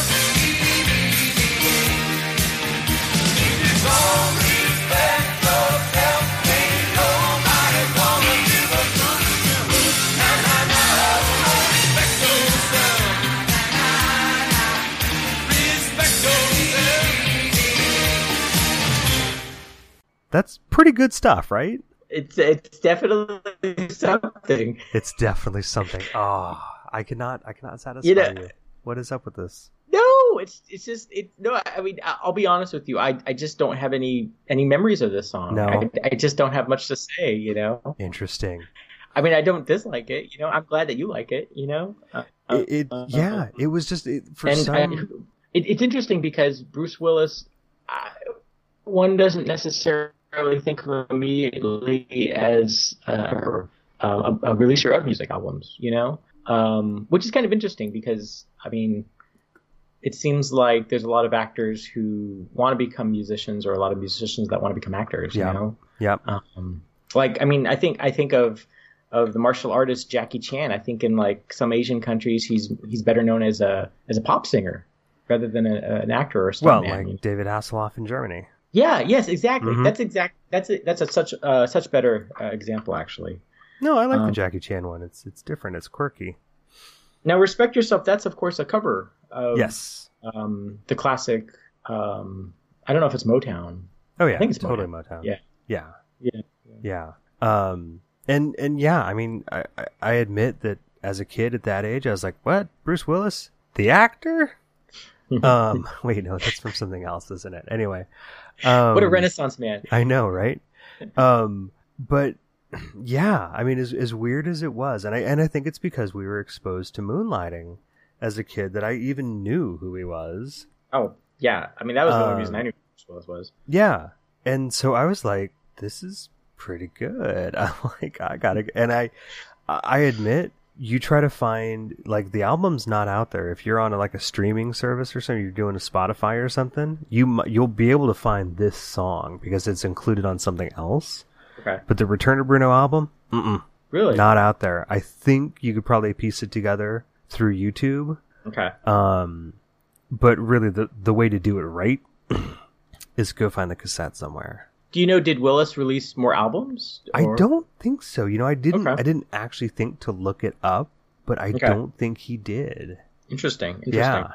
Okay. Not to say he didn't do singing and other stuff, but I don't think in terms of an actual album, I don't think he's released another one, if I'm not mistaken. Mm-hmm. Mm-hmm. Very cool. Yeah. So what do you have for number three? Well, for my number three choice, I have the theme song to the Nintendo video game The Legend of Zelda, released in North America in August nineteen eighty-seven. Nice.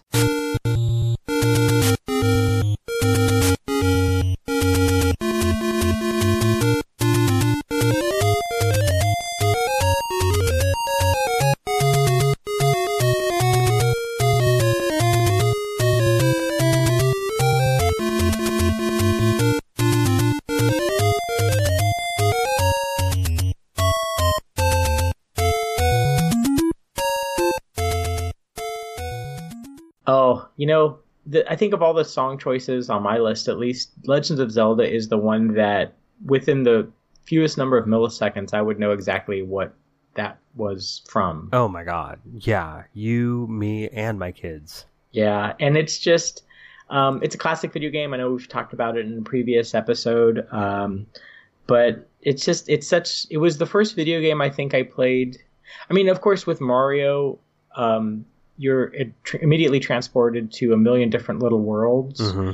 But I think Zelda was probably the first video game I played where the, all the different worlds that you could explore, you could return to. You know what I mean? Yeah, you had a, a map that you could wander around. It wasn't just a yeah, side-scroller. Precisely. Mm-hmm. And I think for me, that kind of opened up a whole world that I was just fascinated with. Um, oh, for sure. For sure. I, I mean, I've, got, I've still got Zelda for the mm-hmm. N E S, you know? Mm-hmm. Um, and the times that I've gone in to kind of revisit it, I'm I'm blown away by by how challenging it really is. Mm-hmm. It was mm-hmm. a very challenging game for that day and age, and it was a lot of fun. Um, the music, the sound effects, the animated series. Mm-hmm. Yeah, the whole the whole franchise. Yeah, it's just uh, just perfection. Not much else to say, really. But oh, it is. I and just had to throw that in there. No, it's perfect. It's absolutely perfect, and it is and it is so classic. I mean, it is literally it's stuck in my head right now. Mm-hmm. Mm-hmm. Um, and it's so easily singable. Mm-hmm. Mm-hmm. Bum, bum, bum, ba, da, da, da, da. I actually tried tried plucking it out one time on uh, Echo's Got a Ukulele that sadly is no longer in tune. But when it was, I actually was just kind of just listening to the notes as I was plucking away at it. I'm like, oh, I think I could pull this off. Oh, you know, that just brought a huge childhood memory back. Do you remember how Mom and Dad had... We didn't have many musical instruments in the family. I mean, there was a guitar and a banjo and a piano. But Mom and, a, and Dad had uh, and a, and a an gourd. Accordion. Oh, an accordion, of course. They and, had uh, some sort of weird gourd with like a little oh yeah the metal... the, Af- the little African piano. Yes. Yes. Do you remember oh, yeah. that? Oh, yeah. Do Mom and Dad still have that? I think so. That was the only musical instrument that I could play. I mean, I could play the piano in the sense that I could hit the key with my hand; it would make a noise. Yeah. But that little plink-a-dink thing, like that was just I could I could rock out on that. I do, could. I... Do you remember the auto harp? Yeah, the auto harp was like a sit-down thing that you'd strum with your fingers. Yeah. It was like a dulcimer without hammers. Uh, kind of. Yeah. A strummable dulcimaic thing. So when I say my parent, my family didn't have a lot of musical instruments around the house, I'm actually lying because Completely. we had myriad. We had the Casio keyboard. Yes. We had the little plink-a-dink. We had the auto harp, guitar, banjo, piano. Accordion. Um... Accordion. Why do I keep reading? Because because it's an accordion. Because you were forsaking our father's favorite thing. Or Dad. I know. Can we wait? Can I say something really quick? Can we can we dedicate this episode to our father? Yes. Okay. I love Absolutely. you, Dad. Absolutely. Absolutely. Um, I always his... feel like we talk about Mom so much on the episodes, but you know. Yeah. Yeah. No. He's he's got some health health issues he's working on right now, and um, you know, I think that's a perfectly perfectly. reasonable thing to do is to dedicate this episode to him. Well, next time I'm in uh, in San Jose, I'm going to try to see if I can find that little African gourd and plink out the uh, Legend of Zelda theme song on Heck it. See what happens. Yeah, do it. do, do it. So, what's your what's your number three pick? All right, my number three pick. Um, this man, I mean, if you don't recognize uh, this tune, I'm I'm just going to be surprised. Um, it's Suzanne Vega's. Uh, super famous song, Tom's Diner, from the mm-hmm. Solitude Standing album, which whether you know the original or the remixed version, which has got a little bit more of a hip-hop beat to it, um, this is, I mean, how do you not know this tune? Always nice to see you, says the man behind the counter to the woman who has come in. She is shaking her umbrella, and I look the other way as they are kissing their hellos, and I'm pretending not to see them, and instead I pour the milk.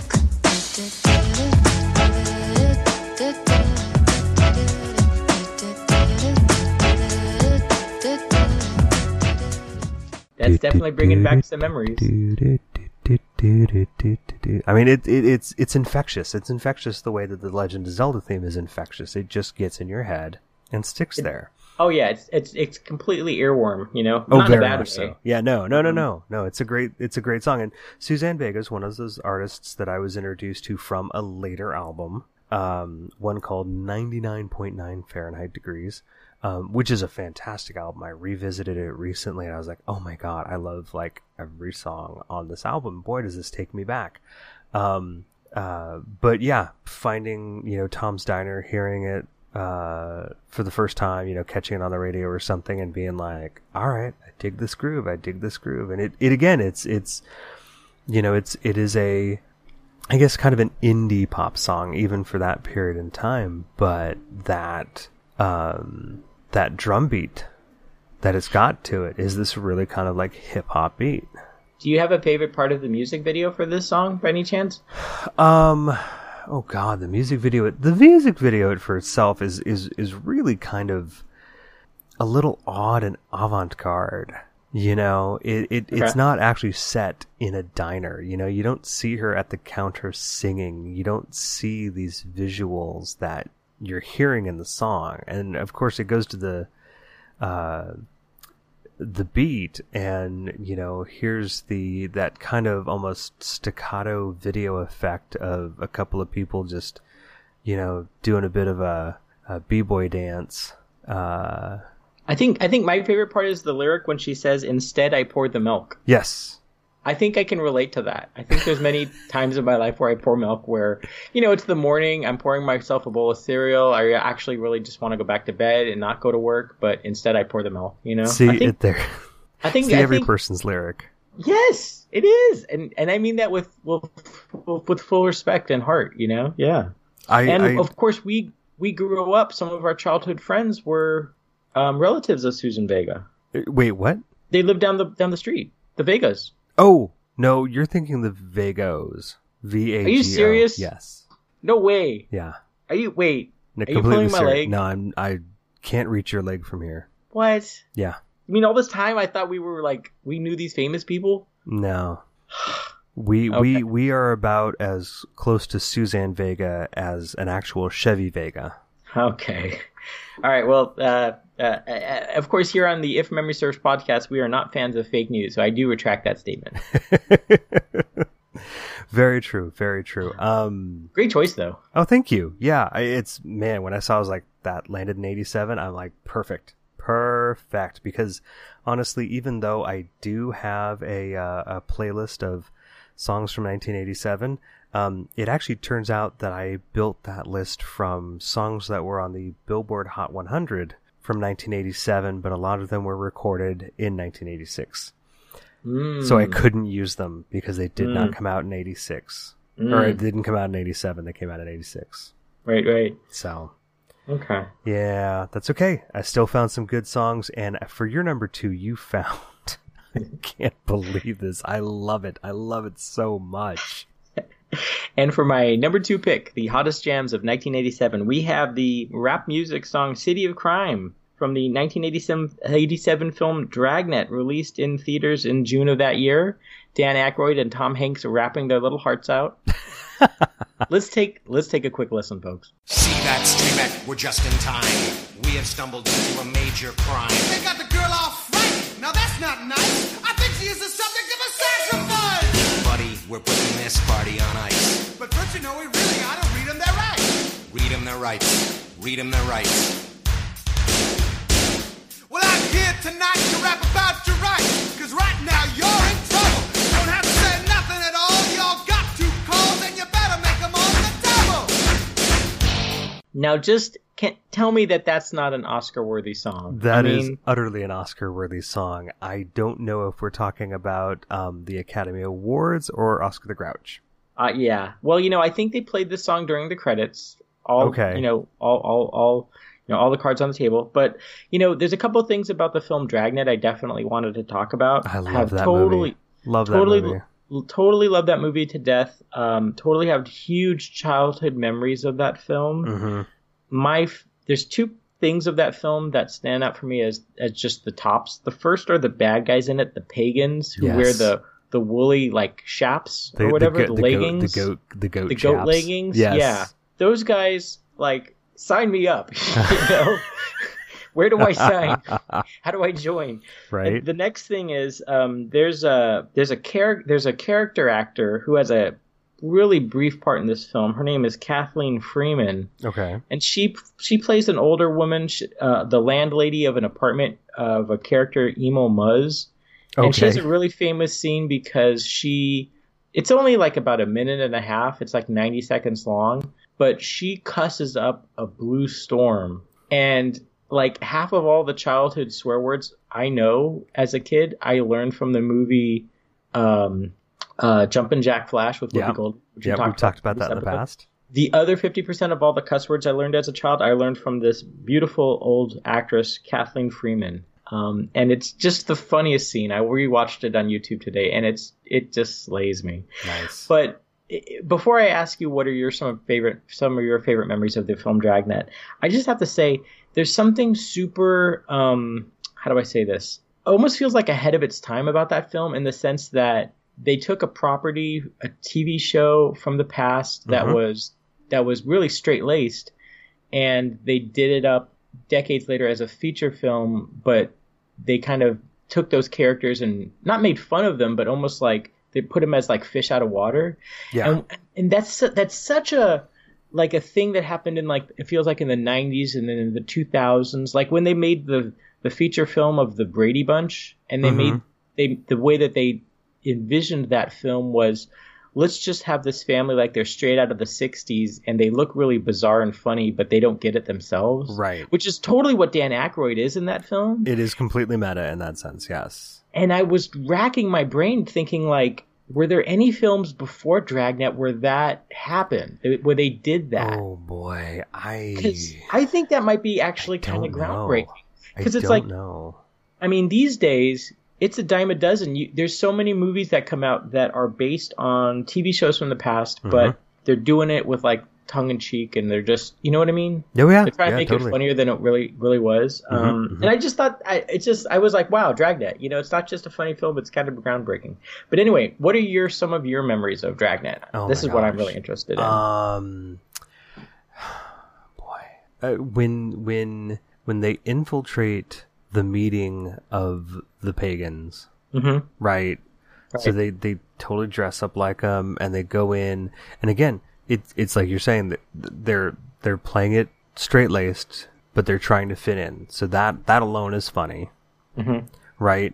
The whole thing, you know, the the whole meeting goes goes to hell because you know they kind of bungle things up. But then well, they're, they're trying tr- to save the virgin, right? Like they yes. throw it in like a snake pit. That's right. That's right. right. Oh yes, yes, yes, yes. Okay, but afterward, you know, when they are still like half in those outfits at this yes. point, and they are trying to explain to their boss, yeah, um, what happened, and of course they're both talking at the same time, right? And they're there's it, this it, giant snake, and yeah, and, and, and they're they're they're kind of like showing how they were dancing. Yes, like, I always yes, have this yes, memory yes. of kind of this, you know, yes. semi-robotic, you know, hand swinging, leg kicking kind of dancing, and it, I will never get that out of my mind. That's just that's yeah. one of those things that's burned in there from this movie. And Tom Hanks is wearing like a hairnet or something. Yes, you know? yes, yes. Can, can you? Can they? Am, am I allowed to say this? I mean, I feel like Tom Hanks is a national treasure, but at the same time, it's like, he made that film Philadelphia in like the early nineties. Mm-hmm. And like after that, he got all, I don't want to say artsy, but it's like all of a sudden serious. he's winning Academy Awards left and right. Mm-hmm. Give me like nineteen eighties goofy Tom Hanks any day of the month. Yeah. Like, oh my God. It's like, I, that's, that's, that's my Tom Hanks. I did, don't know. Did you, did you know he played Fred Rogers very recently in a film? Mister Rogers? Yeah. I hope they didn't do that up like a Dragnet thing where they make it, they take something holy and then just do it tongue in cheek or something. I, I, I'd actually probably really enjoy that. Um, no, no, no, no. It, it is all played very serious, and, and it's, you know, lots of people have been quite moved by his performance uh, as, as Mister Rogers. Um, you want to hear a disturbing Mister Rogers anecdote? Why not? Um, one of, one of the segments on his T V show was about how he um, had to undergo a real-life operation for a tonsillectomy. Okay. And the person who filmed it, it was their very first, I think almost one of their first film gigs, and it was um, George Romero, who went on to direct um, Night of the Living Dead. What? Um, yeah, and it's so it's like, um, anyway, it's this weird like mashup of like Mister Rogers and like horror films or something. But, so George, you're what you're saying George Romero filmed Mister Rogers' tonsillectomy. Yeah, it was something like it was something like Mister Rogers had to get his tonsils out, so they thought, hey, let's film it, let's put it in the show, so we'll teach kids about tonsillectomies, and maybe sure. it'll be less scary for them. Sure. We need we're gonna need like a camera guy to come actually into the hospital to film it. You know, we gotta find someone local in I think Pittsburgh, wherever they were. And and it's um, and it's hey George, what are you doing tomorrow afternoon? Yeah, it's like hey, there's this there's this young guy out of film school, maybe we can get him on the cheap. His name's Romero, you know? Oh my God. And, yeah, and then it's like all of a sudden he's doing like zombie flesh-eating movies and stuff. But all probably inspired by Mister Rogers' tonsillectomy. But anyway, Tom Hanks, uh, Dan Aykroyd, thank, Dan Aykroyd, thank you so much for rapping in the film Dragnet. Yeah, that was for awesome. For the songs that you've crimed. I really appreciate it. Thank you. Oh boy. Well, what's your uh, what's your number two pick? We're getting my, up there. My number two. I know we are totally getting up there. My number two. This, you know, we talk about having a crush on uh, Beverly Crusher earlier. Obviously, um, yeah, redheads. Elvira.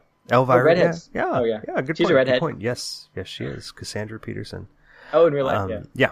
Okay. Um, so this this was a song that I liked very much in nineteen eighty-seven. I owned the cassette. Okay. Um, recently found it again. Bought it. Um, I'll admit much of the album doesn't hold up, but this okay. song, I Think We're Alone Now, by Tiffany, by Robin Sparkles. Yes, let's go to the mall.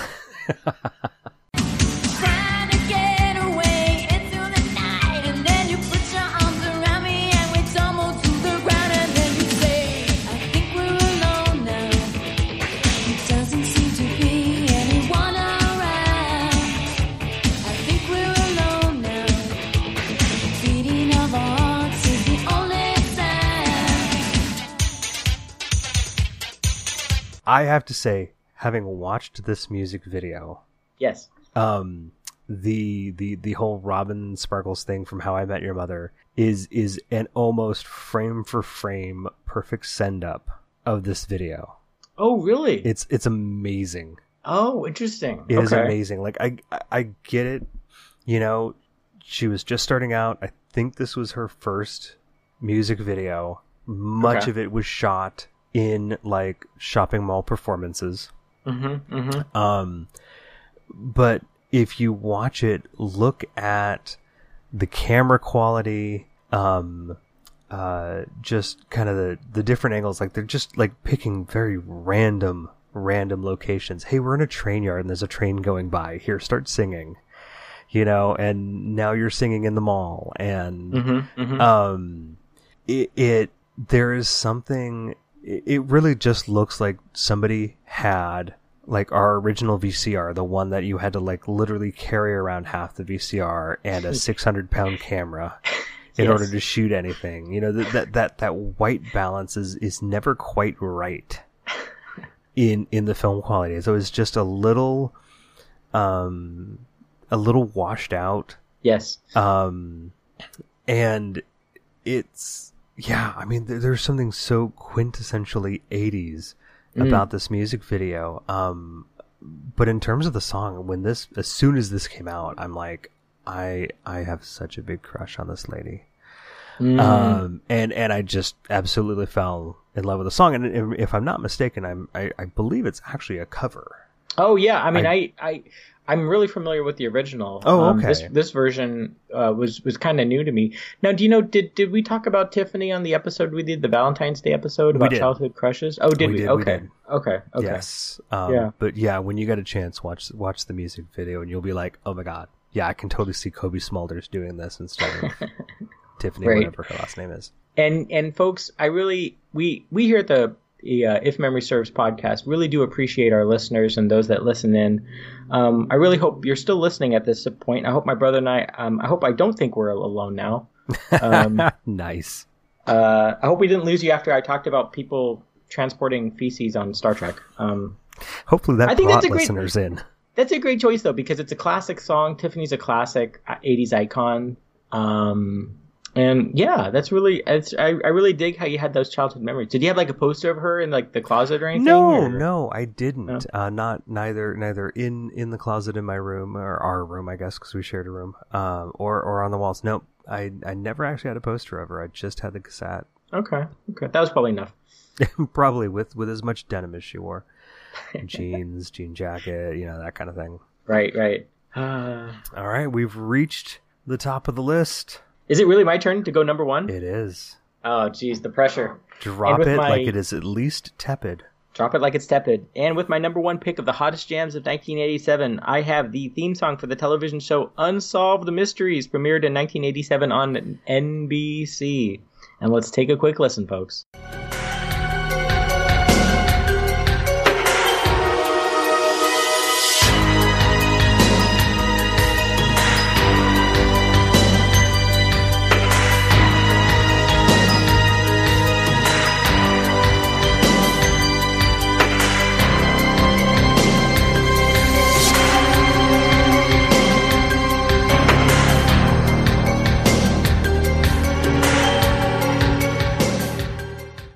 unsolved mysteries. And I really, I have to, I have to come clean with you, Taylor, and with yeah. our listeners. Yeah. Um, it feels like each episode we do, there's at least one thing I talk about that either consciously or subconsciously I steal shamelessly from another podcast that I listen to called the Purple Stuff Podcast. Um, last month, of course, we talked about the Clone Heads Halloween costume. Mm-hmm. Right, right. Um, which I only found out about from this gentleman's website. His name is Matt.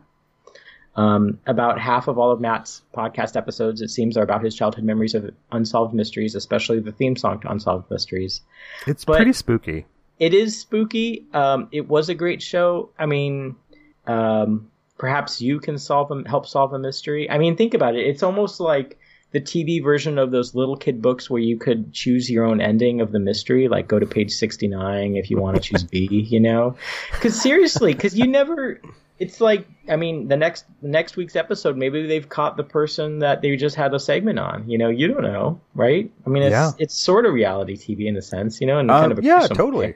Um, Robert Stack, a legend uh, yeah, in his oh, own for time. Sure. Um, and it's just it's just definitely a, a bumpin' um, a bumpin' song. I think I read this evening that the folks who did the music for the theme song also mm-hmm. did the music for the f- feature film Breakin', which I think was a breakdancing really? movie or something. Oh, yeah. Yeah, well, I remember Breakin', really, and, and Breakin' two Electric Boogaloo. Yes, exactly. Yeah, which is, you know, hey, you know, talk about um, a great range of talent. You know, yeah, I, good Lord, I, I, remember renting, I remember renting both those movies from the Curtis Mathis back in the early V H S rental days. Did you have a preference, Breakin' or Breakin' two? Um, I don't know that I had a preference. I mean... Uh, Okay. Probably the first one. Sequels are never quite as they never quite live up to the original. Did you ever watch Unsolved Mysteries? And if so, do you have any um, segments that you remember distinctly or fondly? No, or... I never really watched it. Wow! Wow! Yeah. Wow! Okay. Yeah, I don't. I don't necessarily gravitate to a lot of that true crime mm-hmm, mm-hmm. kind of stuff. Um, but I, w- I was always aware of it. Uh, of course, you, know, you can it watch was it. In my zeitgeist. It was in your zeitgeist, yes. Um, people can watch the series again now on um, Amazon. It's, it's never been, to the best of my knowledge, released on V H S or D V D. Interesting. Um, but it's it's a shame because apparently it won't re-air segments that dealt with crimes for which the statute of limitations have already expired. Mm-hmm. In the sense that if they do find the culprit, they don't want the person to like get in trouble because they really couldn't press charges anymore. Oh, which gotcha. Is a shame because... One of my favorite segments you can only now see in a grainy YouTube version, and it's about a woman who um, would go from town to town. She'd work for department stores, and then after six months of gaining everybody's trust, she'd empty out the safe and move on to a different town and take a new identity. Um, but she was um, uh, suffered from, uh, like I do, obesity, and um, it was the episode is so bad because every other thing that the people are saying, it's like some sort of really cruel put down fat joke body shaming thing. Oh, dang. And which is, you know, here on the here on the uh, If Memory Serves podcast, we are not fans of body shaming in any way, shape or form, but it's so um, it's just so jarring. Wow. Um, and it's but it, it gets to the point almost where it's a little endearing, actually. Um, anyway. If, Uh, I just had to throw that out there. Fair. That's my uh, that's my number one pick of the hottest jams in nineteen eighty-seven, and now I am desperately eager to hear, and, and I'm sure our listeners are, what your number one pick is, Taylor. Come over here. Uh, my. Oh, that was one... so creepy. Oh, thank you. Oh God. Um, what? I didn't say anything. That was an E V P, right? Oh, jeez. No, no, no, no. My my number one pick. Uh, uh, I did that because it's how the song opens. It's "Need You Tonight" by I N X S from their album Kick. So slide over here and give me a moment. Your moves are so raw. I've got to let you know. I've got to let you know. You're one of my kind.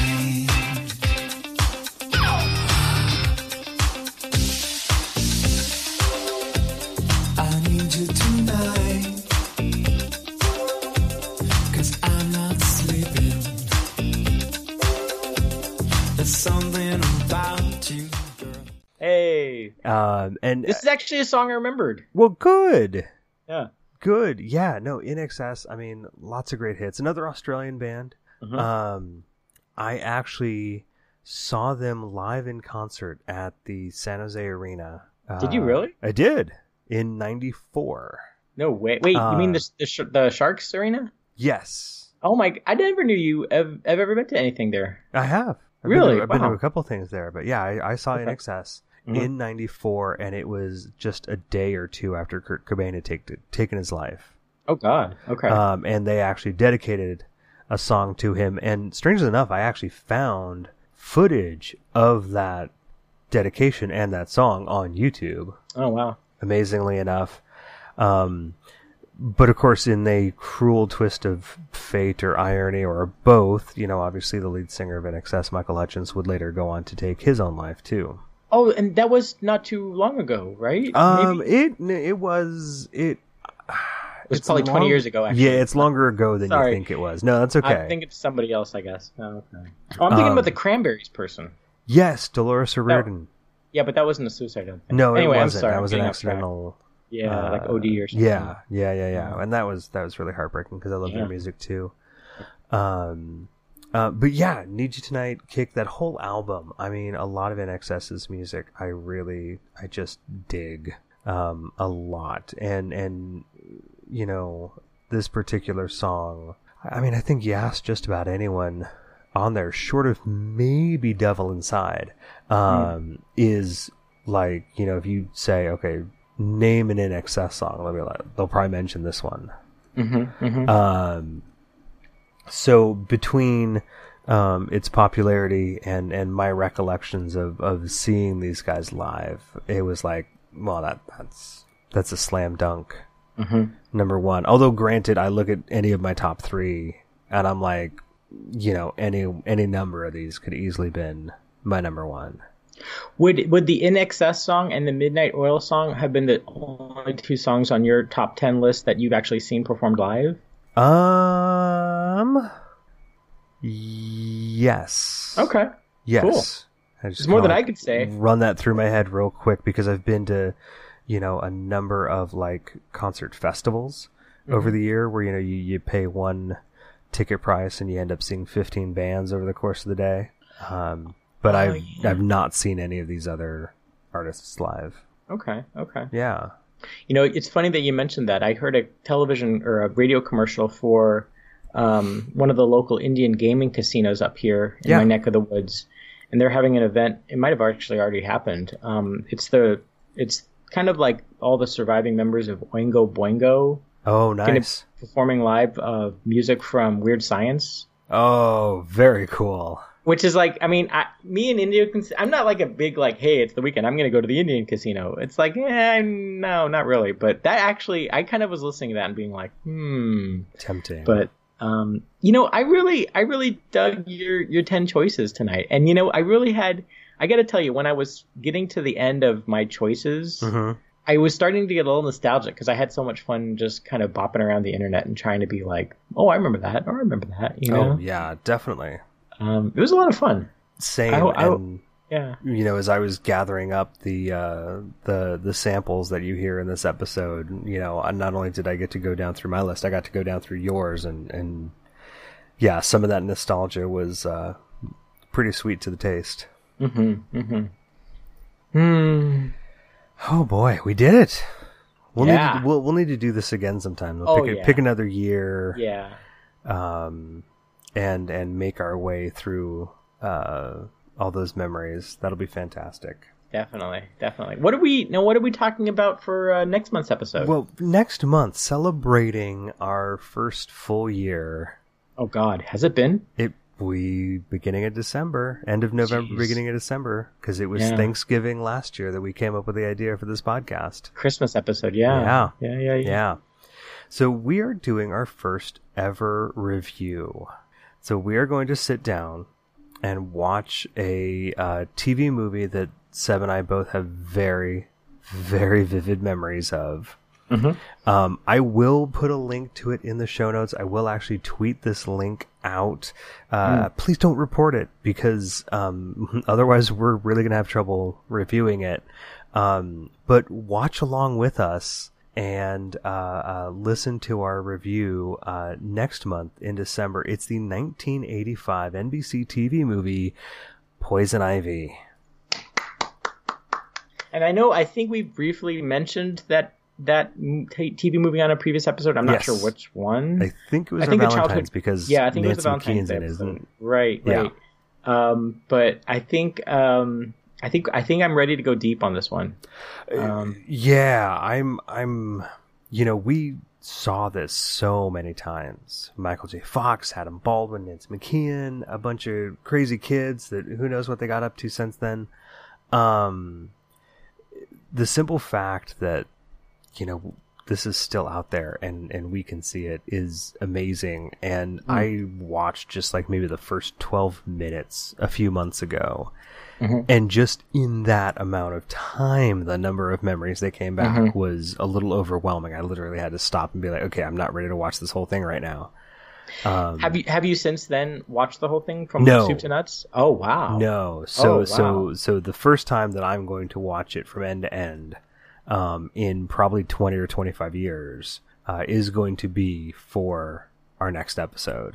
This is excellent. I can't wait. I'm really excited about this one. I think it's going to be really interesting. Yeah. Uh, this, this will be interesting. And, and, and hopefully we will do, uh, more reviews in the future. We've even kicked around the idea of like literally sitting down, watching, um, you know, a movie from our childhood and, and actually doing a commentary. So you could actually listen to our episode while mm-hmm. watching the movie, uh, as if you're just hanging out with us, having some pizza and watching along.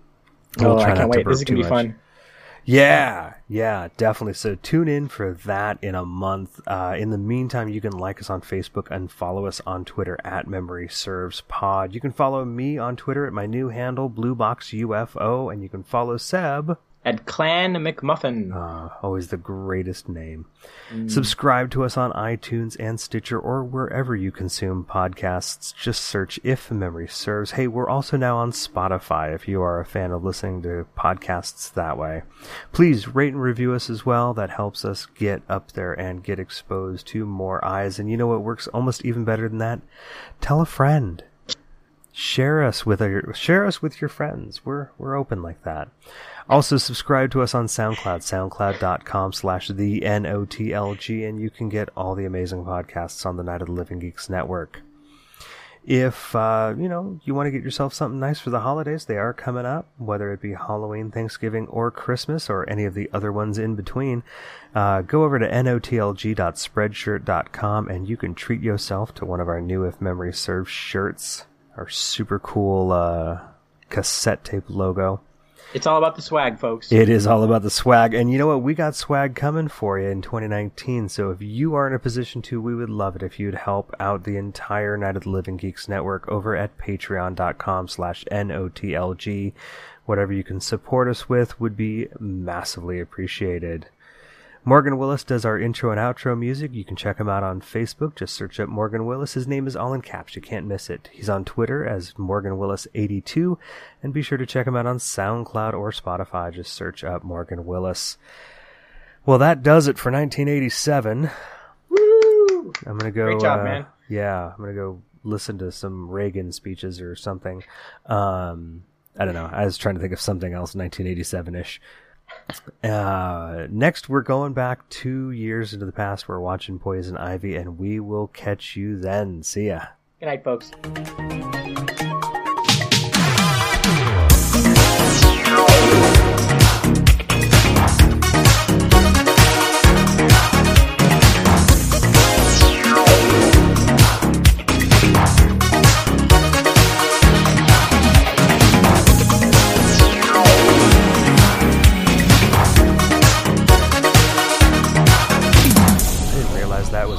Oh, oh, oh, oh my gosh.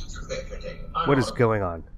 Yeah, as Guy Fieri comes out of nowhere and starts screaming like the Exorcist behind my shoulder. Thanks for scaring the crap out of me, Guy. I think I'm scary enough as it is, but it's like when you're not expecting him and like Flavortown just rolls up on you when you're having a podcast with your brother. What's that about? Oh, okay. I, th- I think this is our outro now.